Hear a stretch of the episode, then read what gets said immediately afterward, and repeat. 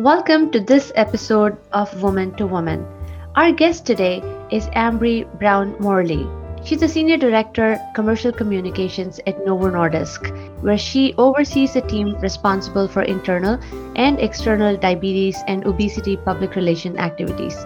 She also leads communications around product and scientific data, commercial sponsorships, and strategic patient and celebrity engagements.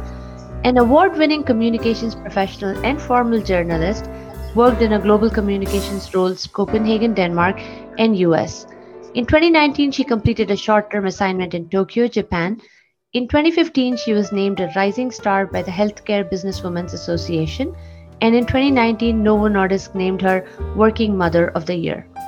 Ambre is a co founder of African Americans in Novo Nordisk and recently completed a Diversity and Inclusion Certificate course at Cornell University.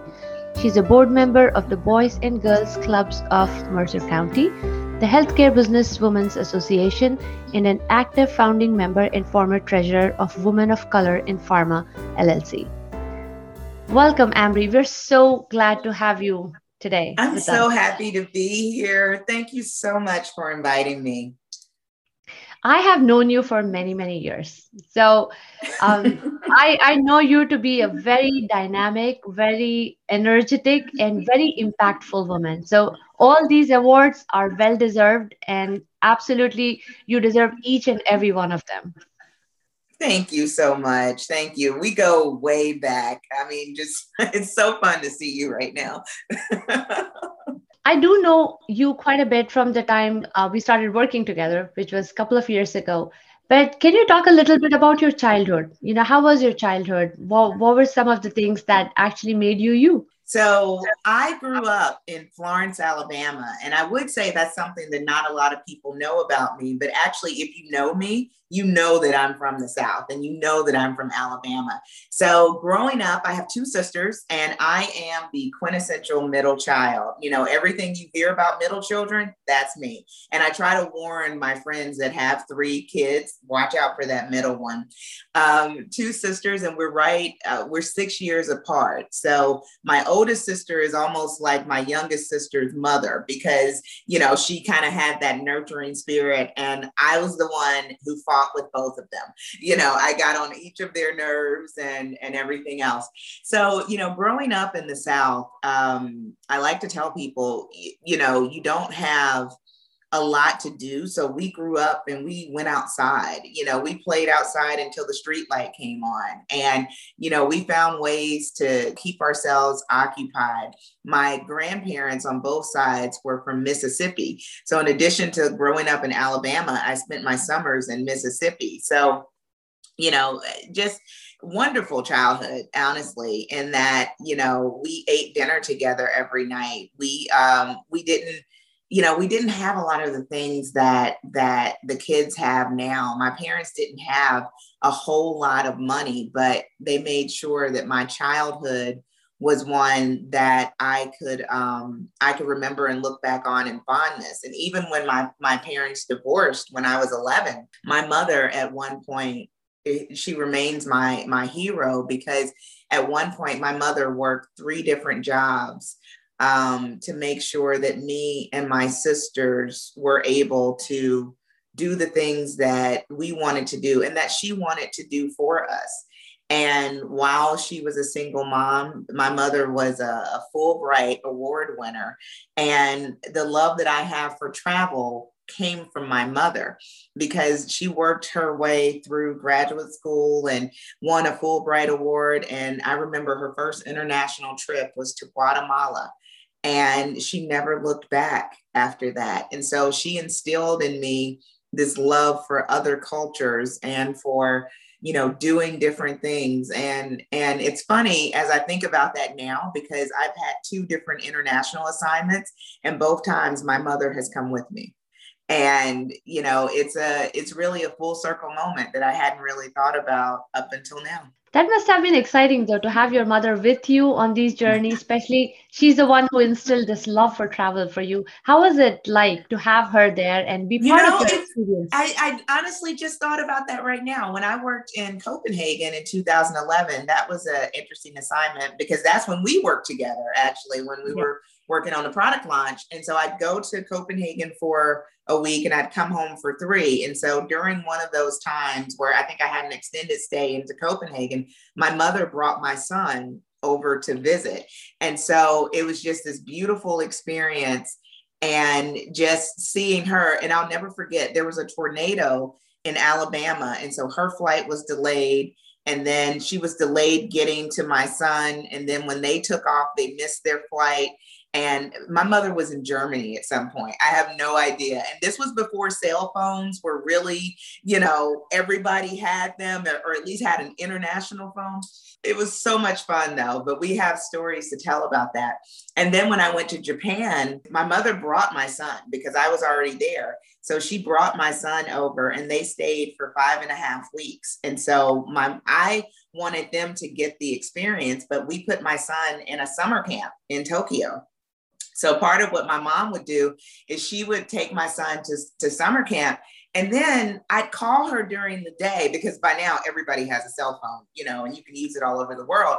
So I'd call her and I'd be like, Where are you? And she's like, I really don't know. My mother took the train, she took the bus. She would be in all types of areas all over Tokyo. So that when we would hang out on the weekend, because I made sure we did something every single weekend. And so when when we would hang out, she'd be like, "Oh yeah, I've been here," or "We should go out this door." Like, how do you know this? She was like, "Oh, I was here on Tuesday," and so she just explored Tokyo like nobody's business, and it was amazing. It was absolutely amazing. We had a ball. So, do you think all of these experiences, uh, working out of country, so you know, people visit they go visit for a few days come back but living there working there is a totally different experience it is do you think that really has helped you become a better professional a better individual it has helped give me perspective because understanding a different culture i believe is so important to understanding diversity. And so in understanding differences and it's particularly when you go to another culture where nobody looks like you right? And so the the tables are turned.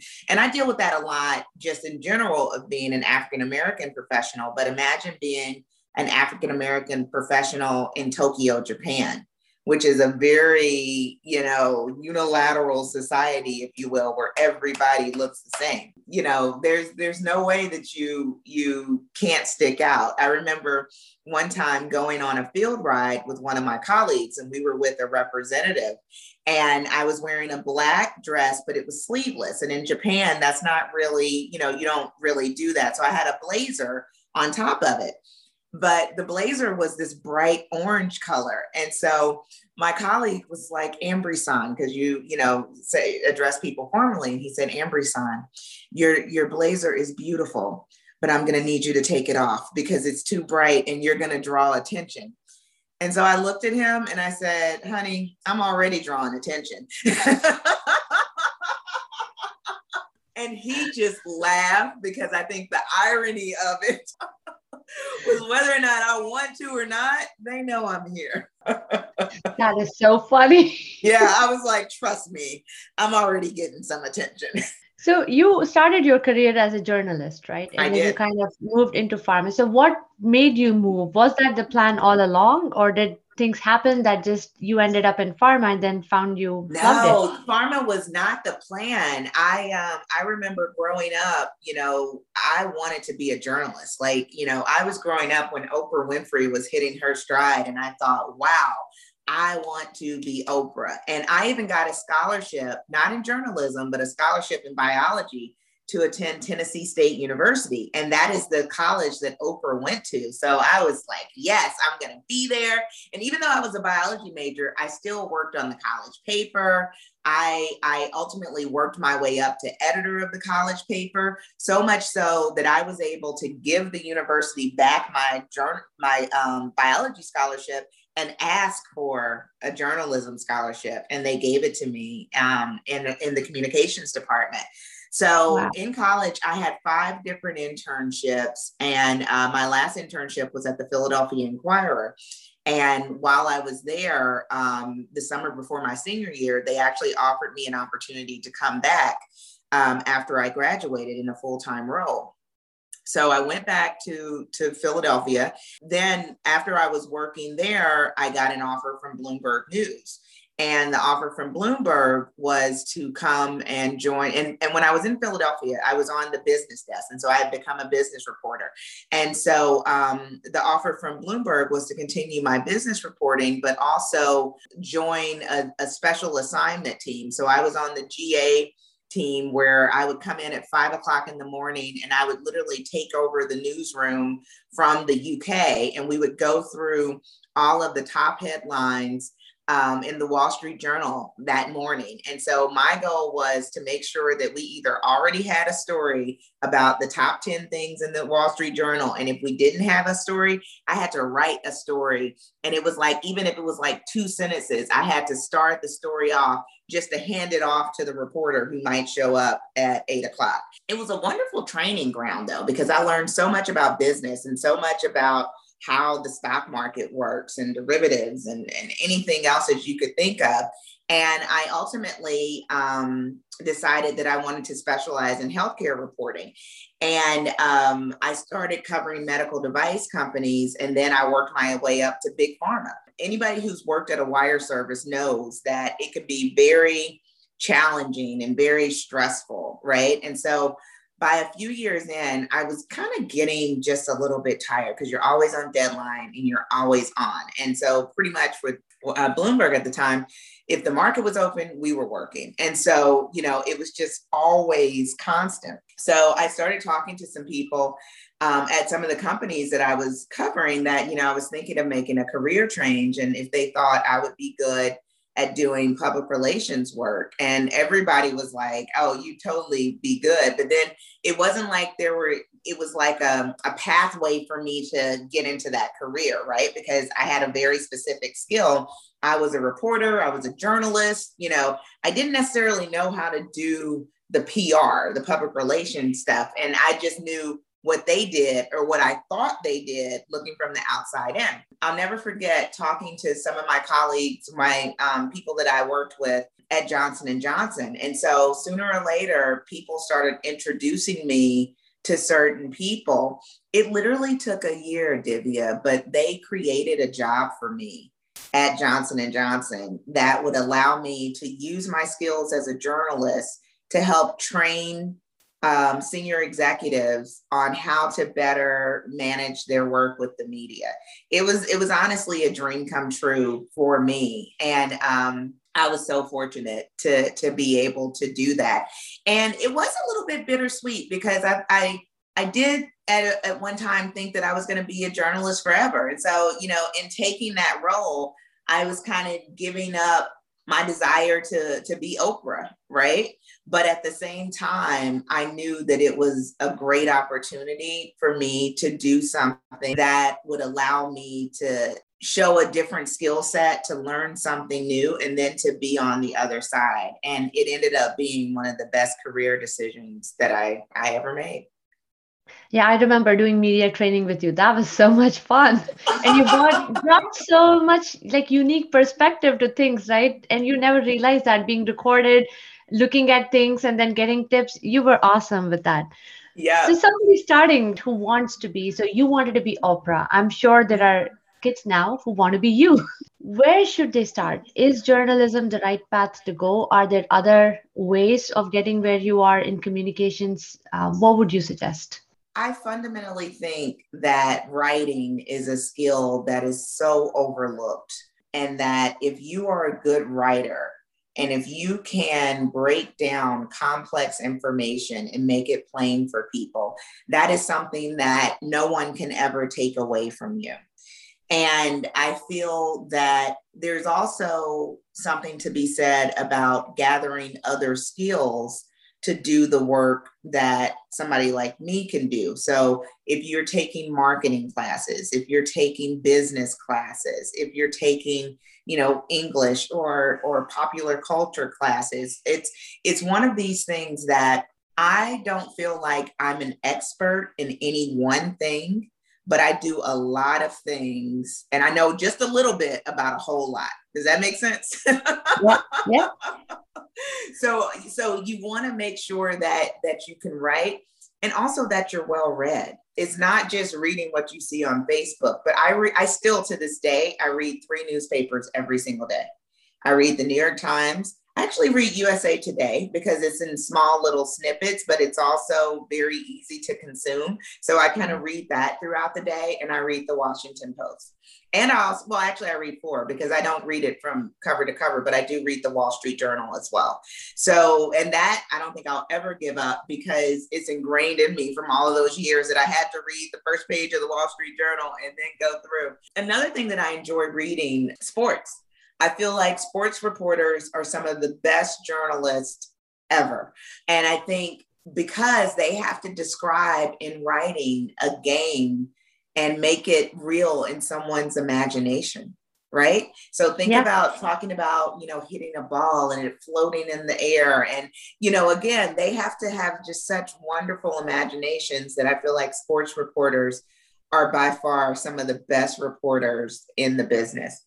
I think also when you ask about what people need to do, they need to network, they need to put themselves out there, and they also need to get the experience. One thing that I tell people all the time is I did, I had five internships when I was in college. And before that, I worked, um, I, my first job was actually in PR for a music festival that's held in my town. And I did that for free. Being able to get experience that can add to what they're learning is key. And also being able to get the experience and, and not thinking that you're going to come in and just take over the entire company, but you're going to do what you need to do to get the experience that you need to get. Yeah, no, great advice. One other thing um, that's very unique about you you've always been a great partner to work with. Like you tell us what we needed to do, but you always came with solutions, you know? And as you said, you know a lot about a lot of things. a little so, about a lot of things. yeah, a little, maybe, in your opinion, a little. But we felt you knew a lot about a lot of things because it was very helpful to have that dialogue. So that's something I feel is very uniquely you. Are there other values or other traits that you think are important to you and that you have tried to incorporate in your work, in your life? Yeah, I think um, one of the things that's most important to me is that this might sound a little bit weird, but I do not lie. I try to tell the truth at all times, even when it's not in my best interest. And you know how sometimes you'd be like, oh, I don't feel like doing this call. I'm just going to say I had another meeting, or, you know, or, oh, and it's like a little white lie turns into something else. And what I found is the truth is just so much simpler. You know, there's only one version it, you only need one version. You don't have to remember what you told somebody. You don't have to, you know, kind of go back and double check and, you know, and try to make sure you got your story right. And so the truth is just so easy. So tell the truth. And I try to tell the truth with everything. So even if it's kind of like, oh yeah, I saw you called, but I just couldn't pick up. It's not I couldn't pick up because I was doing X, Y, and Z. I wasn't available, you know? And so, really giving yourself permission to say yes when you want to say yes, but then also to say no. And sometimes I found that I don't need to over explain things and try to, you know, give myself reasons. Sometimes it's okay for me to just say no and be good with that. Um, during this time, did you have any role models? Yeah, I mean, when I tell you my mother is a rock star, she she really is just my everything. I mean, I can't I can't overemphasize enough how watching her strength has just totally impacted my life. And from when she got divorced and then she met this man who just embraced us as the, you know, she met, he met this single mother with three daughters and you know he had kids but he just took us in and loved us and then they were beautiful together. And you know you think that you're going to watch them grow old together and then he gets diagnosed with brain cancer and passes away at 52 it was it was probably one of the hardest things i've ever dealt with in my life and not just because it was with my mother and with my stepfather who when I got married, my my real father walked me halfway down the aisle. My stepdad met us in the middle, and then I, I walked down the aisle with both of them. So that's how close I was to this man. But at the same time, I was going through my divorce. And because my stepdad was sick, I'll never forget, I didn't want to tell my mother because I didn't want her to be worried about me when she had her husband to deal with. And I'll never forget, like, there was just one day that I just could not take it anymore. And I was just like, I just need to talk to my mother. I just want to, you know, just tell her what's going on, but I don't want to burden her. And I remember praying, I said, God, you know, I'm not going to call her on her phone. I'm going to FaceTime her. So if she doesn't pick up on FaceTime, then I'm not supposed to tell her. But if she picks up, I can tell her. So the phone rings and and it's it's the FaceTime going. And so she doesn't pick up on the first ring, not on the second, not on the third. And then I was just about to hit in and she's like, hey, baby. And I just start crying. And she's like, what's wrong? And I was like, I have something to tell you. And she was like, are you expecting? And I was like, no. you know, we can laugh about this now because it's it's been over 10 years now. But um, at that time, my mother and I kind of crossed a new threshold together because at that we we were both losing our husbands at the same time. And you know, when you go through something like a divorce, it, it is like a death of a chapter in your life. So when you talk about a hero, how she dealt with the the the cancer that her husband had and how she was still able to nurture me as her grown child is a level of strength and compassion that you know it, it really makes me emotional right now because i would not be where i am without that strength and without growing up and seeing that strength and without her saying look you can you will be okay and you can do this. She's my she's my rock. It's really fortunate to have a mother who's so strong and so supportive and you also mentioned you know when you were traveling she would bring your son and you know stay with you. Were there challenges raising a kid while you had a demanding job with um, the travel involved? Yeah and even even before we got um, divorced we we got help. And i think about a lot of moms now and i have a lot of um, mothers with young children on my team and fathers with young children too as they've adapted to covid and I honestly do not know what I would have done had my son been four or five. And, you know, we're trying to do all of this now. I admire those mothers and fathers so much because it's different from when I was, you know, my job was international, right?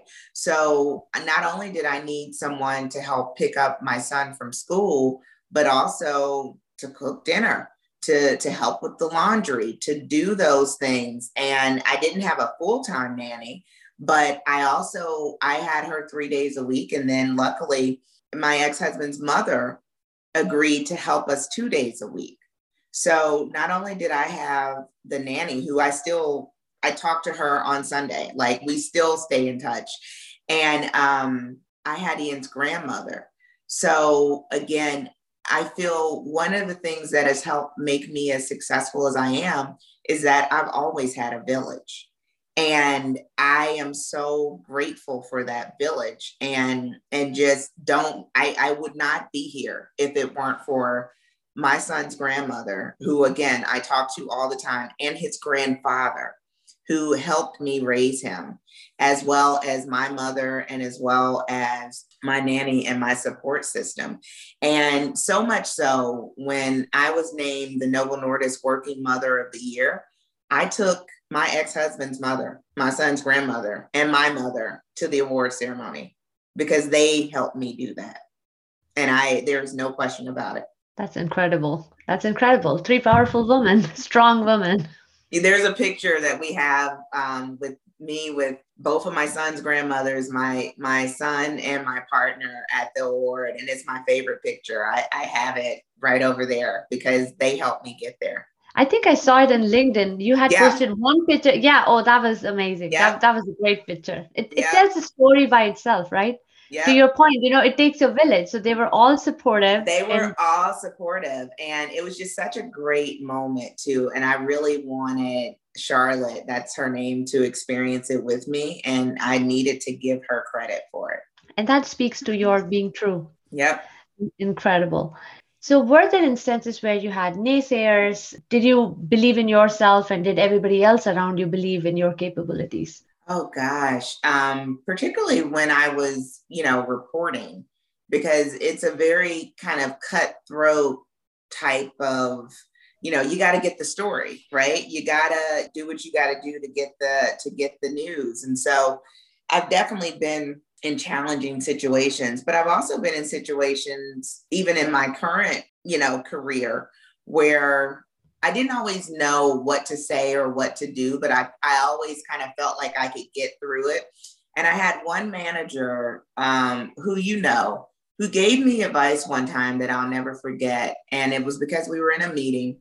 Uh, most people had already said something. And then, like, towards the end, I made a comment. And after the meeting, he was like, just want to give you some feedback. You know, you can take it for what you want. He was like, but in the meeting, so and so had said this, so and so had said this, and then you said this, which really wasn't that different than what the other people had said. So all I'm saying is pay attention to what other people are saying around you. And if you're in the room, you already deserve to be there, right? So don't feel like just because you haven't said something that you just need to make a comment and to say something just because you're there. Because if you're there, then you're supposed to be there. And I'll never forget that because for me, you know, you know what type of personality I have, right? You know, kind of like I'm a brainstormer and everything else. And so what I realized from that comment is that sometimes your silence speaks more than you, you know, coming up with this bold, bright idea because it gives you time to reflect. And so when you do say something, people listen. And were there instances where you felt you were not even heard? Like you said something, but nobody acknowledged it? Any instances like that? Every woman I know has that that instance where, you know, it's like, oh, I have an idea. And you say this idea, and somebody's like, okay, okay, okay. And then like five minutes later, a man or anybody will say something and they'll be like, what the hell? You know, I know I just said that. And then you look at somebody else and they're looking at you like, yeah, girls, you said it first, but I mean, I I can't even it's it's interesting. And, and so I was talking about this not too long ago of how do you do that? Because that's the classic example of a microaggression, right? And so um what what I have learned in in my experience now is when that does happen, it doesn't happen that often anymore, but when it does, is to follow up immediately and you say, "Thank you for reiterating what I just said a few minutes ago." So now let's go back to it. And you have to reclaim your your idea. You have to reclaim your space. And it's not that sometimes it's not done with malicious intent, but it also makes me mindful that I don't do that to anyone else. So, particularly when I'm in meetings, especially with women, I want to give people their power. I want to give them their acknowledgement and make sure that they hear me acknowledging them. Because just as important that it is for their bosses or anybody else to acknowledge them, it means so much for other women to see women supporting each other. So that's something Absolutely. that I always try to do. No, that's that's so true. That's so true. I've had instances like that too. you're right. The first time you're like, well, what just happened? Like what? Maybe what? it wasn't true. How? Wait, wait. I don't understand. Yeah. So talking about you know these perceptions, um, a lot of times there are certain perceptions about women. Um, have you had instances where you kind of had to face these typical perceptions, and how did you deal with that?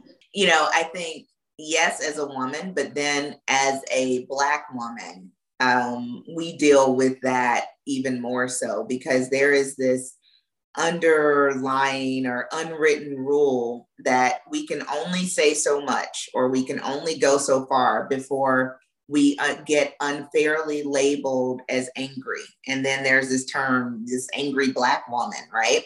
And so there's a, a fine line and a balance that we have of wanting to be assertive, wanting to be bold, wanting to be confident, but yet also not wanting to hurt anybody's feelings and not wanting to make people feel uncomfortable. After a certain point, I think you get comfortable enough in your in your skin and in yourself to say I don't, I shouldn't have to undermine my confidence to make you feel better, my intelligence to make you feel better, my education to make you feel better. Because if you feel bad about yours, then that's on you. But I'm not going to lessen mine to make you feel better. And it's not a, a boastfulness or anything like that, but really, you have to learn to believe in yourself you have to learn to believe in what you're saying. But in that belief, you also have to be prepared. You also have to be able to back up what you say. And as long as you're doing the things that you need to do to be prepared, then there is no reason why you should ever have to minimize what it is that you're doing and say what it is that you want to say to get your point across. Any other mistakes that you see women make typically? Oh my God. I hate when people apologize for something that they didn't do. And it's like, you know, I'm sorry, um, but I just need to ask a question. Why are you sorry for asking a question? Or I'm sorry, um, you're having a bad day. My day is not something for you to be sorry about. Like I, there's one woman on my team who we've been working on this, and she is amazing and she's so good, but she apologizes for everything. And finally, I was like, I'm going to start a quarter jar for you. So every time you say, I'm sorry, but then it didn't work. So I was like, it's a dollar. Every time is a dollar in your jar that you have to put in there every time you say, I'm sorry. So I think women in general show a sign of insecurity that they don't even have. But if you start off a conversation with, I'm sorry, that automatically puts you on a lower plane than someone who doesn't. Another thing that I was just talking to a colleague about a couple of weeks ago was this job was open and someone reached out about the role. And the first thing that the woman said was, I know I'm probably not qualified for this role, but I wanted to I wanted you to know that I was interested in it. And the man told me, he was like, why do women do that? And I said, I don't know because we shouldn't do that. And there's no reason that a woman should uh, should start off a conversation with I know I'm not qualified. Men don't do that. Men don't ever say I'm not qualified for this role so I'm not going to apply. A man would say, "Okay, yeah, there are 10 things on here. I've done two, but I'm going to go ahead and put my name on it in the list. Throw my hat in the ring." And would say nothing about it. And then would get the job that a woman might have eight out of 10 and because we don't have 10 out of 10 we don't even apply. You're also involved uh, with the boys and girls club of mercer county. Great organization. So how did you get involved with this organization and what does it really mean to you yeah, I'm super excited about this. I joined the board in November 2020. I was honored to be asked to join. And I have been doing volunteer work with the Boys and Girls Club through um, my company and just in volunteering with our employee resource groups. I would go to career fairs, they would have things in the garden. And um, I've always had a bit of a, a tender spot for kids and i believe didn't we we actually participated in a mentoring program right you know yeah. kids from high, school, high yeah. school yeah yeah so we did that together so i've always wanted to give back and so this to me is something that I'm really excited about. And it's it's crazy. I've been on the board since last year. I actually have not been able to go to the club because of COVID. So I think my first trip to the club is going to be um, in May. But um, I'm super excited to meet the kids, even virtually. You know, they're doing just such amazing things and giving back and talking to the children and making sure that they are aware of the opportunities outside of their four walls and outside of their their block and the street around them and the boys and girls club has done so much for so many people across this country. So, you know, it's really the least that I could do to make sure that I stay connected and um, it, it keeps me grounded in knowing what's important. So I'm glad to be able to be on the other side to help make decisions that will ultimately you know help a lot of children it's an amazing organization and i'm so glad they actually have you on board now because that's going to definitely Thank be you. a huge difference for them. Thank you. Any advice for women, girls who are coming out of school that want to be leaders like you one day, especially girls who are of color? I'd say dream big. Don't let anybody tell you no. Do the work. Be humble, but be confident. Be brave. Ask for help um, and know your limitations, but also know when you need to go for it. Don't be afraid to take a risk. Fail, but fail fast and know what you need to do to turn it around. And then just have fun. All great pieces of advice. Thank you so much, Ambre. It was such fun talking to you. This was awesome.